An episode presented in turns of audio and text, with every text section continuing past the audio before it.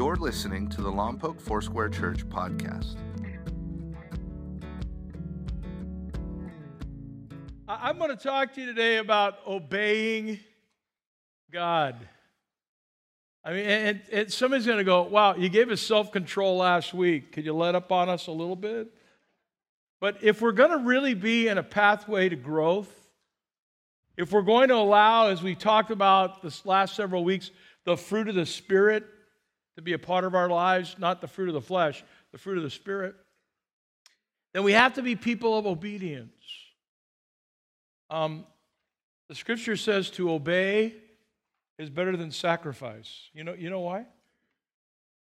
Because nothing feels as good as obedience. We're, we're grateful for sacrifice, for repentance, aren't we? The sacrifice of Jesus.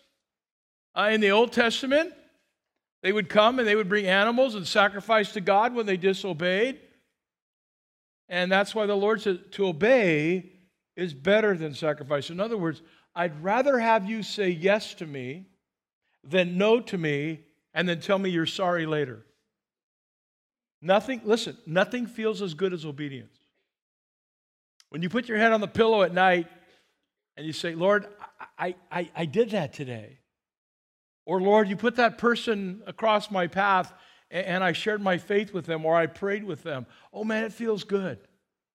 Uh, obedience is better than regret. And anybody know about that? I, am sure no one's ever disobeyed in here, but I have a few times. So let me, let me, on your behalf, let me say it feels really good to obey. We're going to talk about obeying not, not the church, not even the speed limit, though you should. We're going to talk about obeying the B I B L E, the, the Bible. That's the book for me. I stand alone on the Word of God, the B I B L E. Uh, let me read something from my dear friend Rick Warren. We're, we're, tight, me and Rick.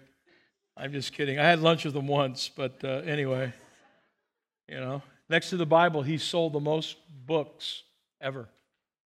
You know what? Purpose Driven Life has sold more than any other book in history except for the Bible. And so Rick talks about the Bible. He says, uh, quoting 2 Timothy 3.16, New Living Translation, all scripture is inspired by God and is useful to teach us what is true and to make us realize what is wrong in our lives. It corrects us when we are wrong and it teaches us to do what is right. If I discover truth from the Bible, how do I know that the Bible is true? Well, there's a world of objective evidence, both external and internal, that says the Bible is true. External evidence proves the Bible is a historical book that you can trust. There are 5,366 copies of the Bible dating from the time it was written to just 70 years afterward. The fact dispels the urban legend that the Bible was changed as it passed through generations and languages. External evidence also includes archaeological discoveries. For example, historians used to say that Solomon couldn't have had the horses the Bible says he had because no one had horses at that time. But then thousands of horse stables were found in archaeological digs dating back to Solomon's day. There's also an internal evidence of the Bible itself in a court of law. A prosecutor with two or three eyewitness accounts has a good chance of making his case. The Bible is filled with eyewitness accounts. Moses was there when the Red Sea was split. Joshua was there when Jericho fell. The disciples saw the resurrected Jesus and actually walked with him and ate with him. The internal evidence of the Bible also includes the fact that it tells one story with consistency. Though it was written over 1,500 years on three different continents by 40 different authors from every walk of life, no human being could account for that. It's an amazing example of God's ability. And the Bible says, in the Message Bible, 2 Timothy 3 15 to 17, there's nothing like the written word of God for showing you the way to salvation through faith in Jesus Christ. Every part of Scripture is God breathed and useful one way or another, showing us truth, exposing our rebellion, correcting our mistakes, training us to live God's way. Through the Word, we are put together and shaped for the task that God has for us. Don't ever think that spiritual growth is optional or marginal in a Christian life. all of us need to keep growing. Once we come to know Jesus and we say, okay, Lord, I will believe in you, we're also saying this, and we may not recognize it, but I've come to salvation. I'm also going to follow you. Jesus said that phrase often come and follow me. Not just like be my shadow, walk where I walk, but, but do the things that I do, say the things that I say. And here's what I know about obedience in our culture we don't want people to tell us what to do. We don't like when somebody gets up in our business. We don't like when somebody says, hey, you're not supposed to be like that. You're not supposed to act like that. You're not supposed to speak like that. I mean, people don't like that because we want to be independent for the most part. And so when somebody, you know, stands up and says, I'm sorry, we're going to live based on the scriptures, but somebody says, well, yeah, but, but come on, get with the times. Well, this is timeless. And this is the same book that we believe that, that the communion that we just experienced, or the worship that we experienced, or even this gathering, this is the same book that tells us to do those things. So if you're going to believe some of it, you're going to have a problem with the rest of it. If you're going to say, okay, Lord, now I lay me down to sleep, I pray my soul to keep, or something like that. It's not even in the Bible, by the way, but some little prayer. Uh, bless my day, God. Help me to be successful, Lord. You know, help my, my, my investments to all make big money, God, or, or help my, my kids to be really good, Lord, and not rebel. And, and, and just, you know, help me find, if, I, if you're single, the right mate. And if you're married, help us stay married and be really good and be faithful. And, and, but we'll, we'll write out the rest of the book. Um, it's a challenge to us, it shapes us. I remember uh, the story of the little boy who went to his grandmother's house and she had one of those coffee table Bibles. Has anybody ever been around? Those big one, I mean, the big one with the kind of the golden edges on the page. And, uh, and, and his mom was in the kitchen helping grandma make lunch. And he opens up to the middle of the book, and grandma had pressed some leaves in there. And she had one really large leaf, and he shouts out, Mom, you got to come see this. And what do you have there? She goes, I found Adam's underwear. And uh, remember, God made, anyway, you, you, you got it, okay, you know. And it reminds me of the rebellion. I'm going to say it later, and I probably won't get through the whole sermon. That's okay. I wrote it, so we can just put it away. But, but I have to tell you this um, Adam and Eve weren't just disobedient, disobedience was the byproduct of a lack of trust. They did not trust God. When God said you can eat of every tree in the garden, but just not one, they didn't trust what He said. And so when someone counter to God comes in, the serpent, and he says, Well, did God really say that? He's not just saying, Is that really, did you really hear God? What he's saying is, Does God know what he's talking about? Now think about that. Does God, does God really know what he's talking about? Oh, oh, oh, I don't, I don't know. You know, that was that was Adam after Eve came. Hey, I met this serpent. And, and, and, he spoke everything counter to what God told us. I think this is a better way to live. And so they eat of the, the tree, and the result was disobedience, sin, and sadness, and death. But it all started, hear this, with a distrust. I don't trust God. So I brought some paint this morning. I was going to have a big old thing of drywall here and paint, and then they said, "Oh no, we've seen you paint, Pastor. It's going to be a mess, and the carpet can't handle it." So, uh, anybody ever paint here? Anybody paint a wall? Good, good. Who, who hires painters? And uh, you know, good. You're real smart, and yeah.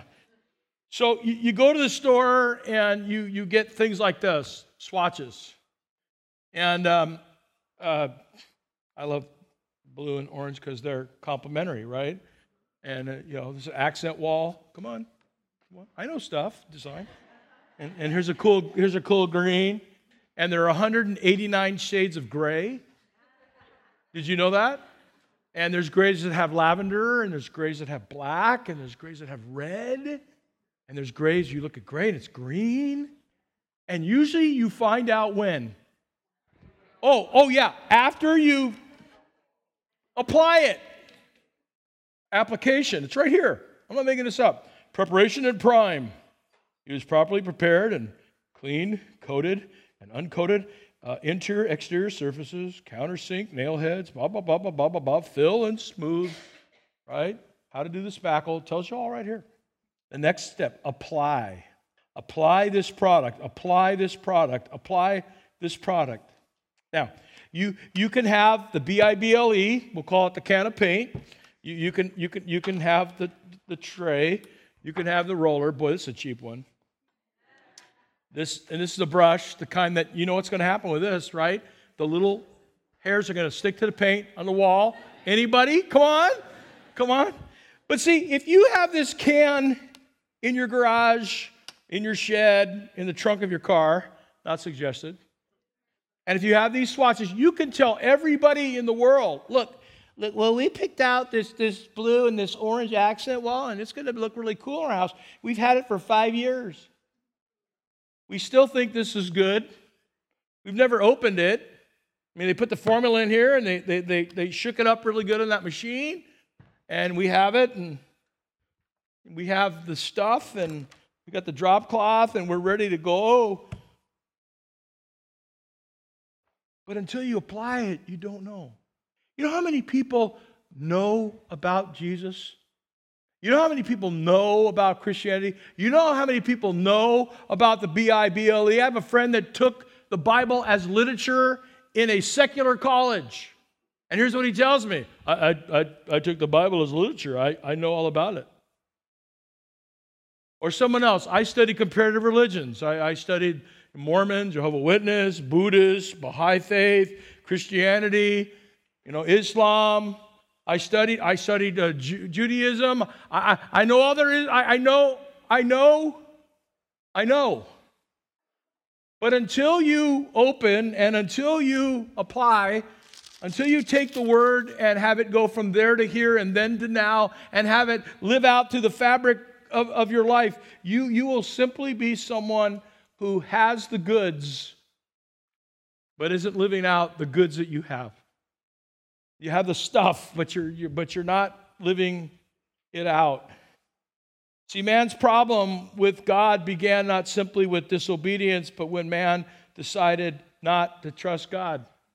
Romans 8:31 says, "What then shall we say in response to these things? If God is for us, come on, who can be against us?"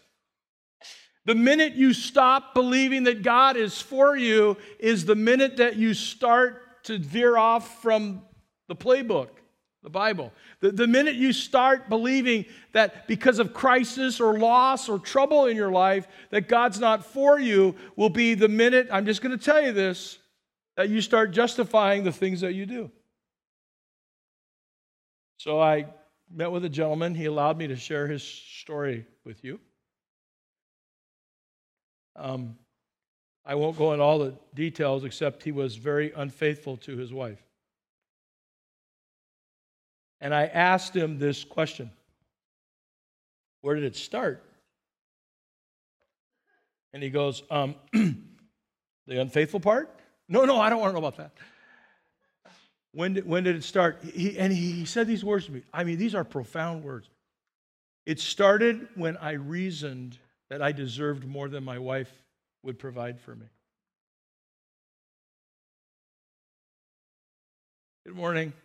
Come on. I want to help you grow. Now, of course, I, I, I picked a pretty big subject. So let's, how about we do, do something else? I cheated on my test when I decided that I should have that position or that place or that grade or I should be given that job and I cheated because I reasoned within myself that I deserved it. Listen, Adam and Eve fell into sin because they didn't trust God. People cheat because they don't trust God. People are unfaithful because they don't trust God. People lie on their taxes because they don't trust God. People take shortcuts and cut corners because they don't trust God. And some of you going, oh, gee, he's really preaching at us today. Go, Absolutely. Because I, I know in my own life, when I get this word into me, and it's in my head and my heart, I know how, how good it feels to be obedient. And I struggle with stuff that you struggle with because we're all human beings. But we have to stop and say, God, you are for me, and I'm going to trust you no matter what comes my way. It's interesting to note that when people start talking about God and his do's and his don'ts, most everyone goes to the Ten Commandments. Um, I had a talk with a gentleman not too long ago, doesn't really believe in God, doesn't really believe in church. And his first thing was, You guys have these Ten Commandments. There's no way on earth I would allow my life to be subject to those things. I go, What don't you like about thou shalt not kill? That, that's a good rebuttal next time, you know. You ever had anybody lie to you? Yeah. How's it feel? Not good. Well, it's thou shalt not lie. Hmm.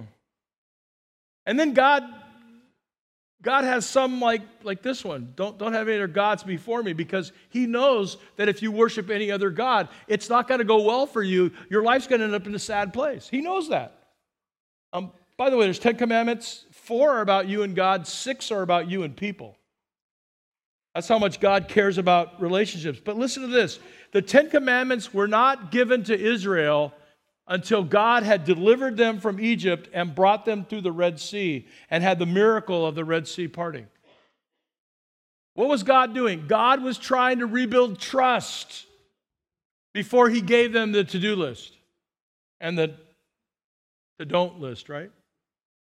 He was trying to build a trust in them. And that's still what God's doing today. Why did God give us Jesus Christ? Well, of course, to be our Savior, absolutely. But I think there's a, a, a, larger theme than just our redemption, as wonderful as that is. And Kelsey talked about the love of God today. That's, that's, that's why, why Jesus came. I got it. But there's another, another overarching thing that we could say, Lord, based on what you did for us through Jesus, we can trust you. We can trust you with our salvation. We can trust you with life and life more abundant today. We can trust you with the day that we take our last breath and our heart beats its last beat, that we will go see you and be with you. John 14, 1, don't let your hearts be troubled. I might leave you today, but I'm going to prepare a place for you. And if I go and prepare that place, I'll come take you there again. And this is pretty good stuff that we can actually trust God for our eternity, which is a very long time last time I checked. So, Trust moves us to obedience. And obedience is the result, number one, I know you're just dying to fill in your outlines, of listening to Jesus. Just listen to him. People know what Christianity is, they say they have it mastered. But until you listen to him and apply what he says, you'll miss it. See, Jesus taught to application, not simply to knowledge. Jesus doesn't want people to go around with cans of truth. He wants people to application, to open the lid, to, to, to get the truth in their lives, to their relationships. Uh, you read the Sermon on the Mount, and Jesus is amazing as he's teaching the application. Uh, you read uh, the book of John, where Jesus, in the last words, uh, the last chapters um, 13, 14, 15, 16, 17. He's telling people, I want you to understand what I, what I want you to do. And he says in John 13, 17, you know these things, and God will bless you if you what? If you do them. Uh, the, the Sermon on the Mount is all about application. In Matthew 7, verse 24, it says, Therefore, everyone who hears these words of mine and puts them into practice is like a a wise man who built his house on the rock. Um, you know the story, right? One guy builds his house on the sand, another guy builds his house on the rock. Building your house on the rock, number two, is when you simply do what Jesus says. Somebody told me long ago, you know, it's this Bible is really hard to understand all of it, and there's stuff in the last book about creepy crawly things and an abyss and, and a white horse and locusts that look like helicopters, and it's just, and you go, what do I, what do I do with my life?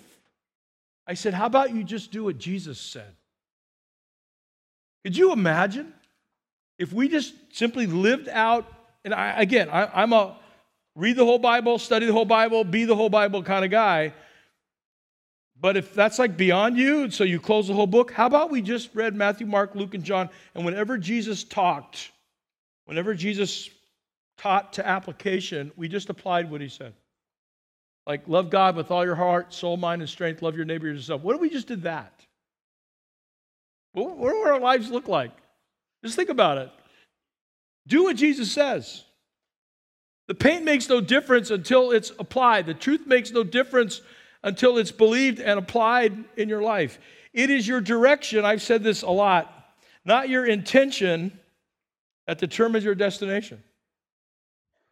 Well, I, I intend to I intend to get up and read my Bible. I intend to do my devotions. I, I intend to get a Bible bookmark from the guest services room and, and read the same scriptures that many in our church are. I, I intend to get in a small group. I, I, I, I, I, I, you know, I intend to lose 100 pounds. You know, lost 15. I mean, at least it's something. I intend. I intend to be nice to my wife. I intend not to kick the, kick the cat. I don't have a cat, so I intend. But it's not your intention, it's your direction that determines your destination. Uh, James 2:18 says, "But someone will say, you have faith. I have deeds. Show me your faith without deeds, and I will show you my faith by my deeds." Have faith. See, my prayer is that that that I don't want to just build a church where people, you know, like what we do or come to Easter and have the more than more than continental buffet, you know, or have great kids programs and all that stuff. If we're not living out the Word of God, then, then, then, then we're kind of missing the mark. And I hope you're coming, if you're searching or you're watching online and you're just checking out, you know, LFC and seeing if we're cool or not. I mean, the pastor's a drummer, so that's pretty cool. But we're trying. Sorry, but we're trying to. We're, we're, we're you know, if we, we if we know what we're talking about, here, here. Let me tell you what we know what we're talking about. You can't get to God without Jesus. You can't get to Jesus without faith. Right? He's the way, the truth, and the life. No one comes to the Father except through Him. And you can't follow Jesus without doing what He said. You can't. Follow me, and I will change your life. I'll make you a fisher of men, he tells fishers of fish. He will radically change you. So, the rain came down, the streams rose, and, and, the, and the Matthew 7 25. And the winds blew and beat against that house. We've had some winds, haven't we? We've had some water come down, haven't we? Yet it did not fall because it had its foundation on the rock. Um, I have a friend in town who's a roofer, and here's what he said um, The rain's been very, very good for my budget. Um, after the first big deluge, he said he had 140 phone calls the next day. We should have all gone in the roofing business. And here's what he said interesting point. The people that were screaming and yelling the most, come fix my roof now, were the people that knew they had deferred maintenance on the roof and did nothing about it. They had vents that protruded through their roof. And they had old Henrys or old tar or old rainbuster. They, they hadn't resealed things. Or some people had some shingles that, well, they just blow a little bit in the wind. But once the wind started getting over 40 miles an hour, come on, shee, hello, like a bad toupee, come on. And, and he said, and he, and, and he said, the worst situations I had were people that knew about their problems but hadn't dealt with them. And some of their houses had, right in the middle of their living room, drywall soup. If you've ever had a flood, uh, the drywall gets wet and eventually it lets go. And it's a pool of diatomaceous earth sitting right there in the middle of your house and it's wet and it's it's yuck. It's really not good for carpet or hardwood floors. And the rain came down, Matthew 7, Jesus tells a story. And the house that was built on the rock was solid. What's he saying here? He's saying that you can believe and still be a fool and build your house on the sand and defer your problems and defer your spiritual maintenance, Or you could stop and say, I want to apply the word to my life. You must express faith in God's faithfulness by living out the lessons of Jesus. So the other guy, the other guy who builds his house on the sand, um, we're going to call him uh, Shortcuts. That's his name, Shortcuts, or Shorty Cuts. And, and he's on the edge of the beach, man. He's created a, a nirvana of sorts, a Margaritaville, if you would, if you're old enough to know what I'm talking about. And he's got the fake grass, he's got the tiki torches, he's got the fire pit, he's got the hammock, and he has his little bamboo poles. He's made his house. It's on the sand, and it looks pretty cool. He's got a pole in the water in case some big old fish gets on the end. It'll, it'll let him know. He's got a bell. Bing, bing, bing. Hey, there's a fish. He's just kicking back, relaxing. And my dad taught me when I was in the third grade, I never forgot this phrase. You can pay now and play later, or you can play now and pay later. And so he's wanting to play. Just up, just up the hill is, is a guy building his house on a rock. They've got these big rocks, and they're putting these giant screw anchors into the rock. And he's up there working hard. And the dude in Margaritaville is saying, You're a fool, man. Why don't you shortcut like me? I'm, I'm shorty cut, man. Everything's, we just, we cheat, we lie, we steal, we're unfaithful. It doesn't matter. You only live once, man. You only go, you know, remember the old Michelob commercial, go for the gusto? You only live once, you know? He's down there trying to be the world's most interesting man. Come on.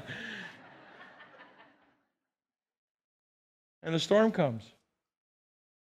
And the storm falls on the just and the unjust. It falls on the sand and on the rock.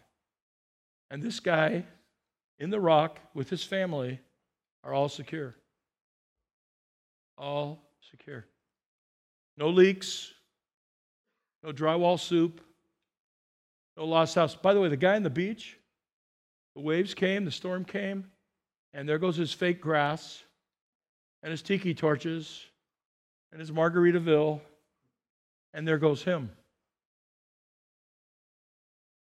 You know how many people, when Noah's ark and the waters rose, were banging on the side of the boat trying to get in? Just don't even think about it. It's horrible. And God says, I, I just looked for somebody on this great big planet that was trying to live to application, not just to knowledge somebody that I could call upon to build a boat in the middle of the desert when it had never rained before. And I found this one guy, and his family was spared. See, I'll just tell you this. I just be real blunt. You know, I've only been a pastor 38 and a half years. There's not a whole lot I know, but I know some stuff. When people take shortcuts, they always do so in disobedience to God because they don't trust God, because they believe they know more than God.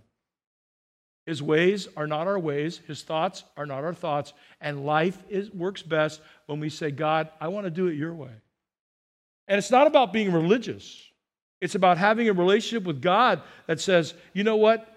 I want to obey you because obeying you is better than everything else. When Jesus was attacked by the devil and tempted by the devil, Matthew 4 4 records, he answered the devil that we don't live by bread alone, but every what?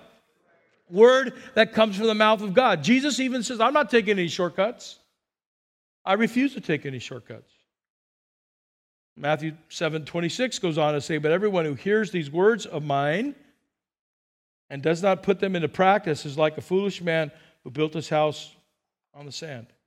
In other words, everyone can hear my words. They can go out and buy the paint. They can even get the swatches. It's called Sunday school. Sunday school, kids' church little Bible books and little videos. But if we don't take it and apply it to our lives, then, then, then we're not building our house upon the rock. You know what I know too? Number three, storms will come. Because life is like that. People we love will, will, will die, and, and people that we are friends with will leave us. And, you know, great relationships we make with people in the military, they will be asked to go elsewhere. I've been here 30 and a half years. I've seen a lot come and go, and storms will come. And the rain came down, and the streams rose, and the winds blew and beat against the house, and it fell with a great crash. And I want to tell you this I've also been there to pick up the pieces when people's lives fall with a great big crash. All because they wouldn't trust God. All because they decided that their way was better. Jesus never promised that if we obey him, we would never experience storms. He promised that we would not crash. Think about this. We have people in our church going through some stuff right now. You know what I know? That even in the middle of the stuff that they're going through, because Jesus never promised us a rose garden, a primrose lane in Jesus' name, that when you get saved, everything's going to be fine. That's the TV preacher. That's not me. I'm, I'm a realist. You give your life to Christ, that's usually when your problems start. Because now you're trying to serve God, not just yourself. I'm serious. And when you try to follow after him, but here's what Jesus promises us if you build your house on me, the storms will come, but your life won't crash. Everybody else may, may, may, may be crashing. Everybody else may be washed to sea, but you will not. When you do what God asks you to do, it's an expression of confidence and faith in God. Number four, the Bible will disturb you. Just thought I would tell you that. We go to read the Bible and it ends up reading us. We, we come with our preconceived notions and ideas and justifications, and then we read this book. And somebody said to me recently, Well, the Bible doesn't have all the answers for today's stuff. It's written so long ago. Just do the stuff you know to do. Well, but I'm lonely, so I had her move in with me, and now we're together. And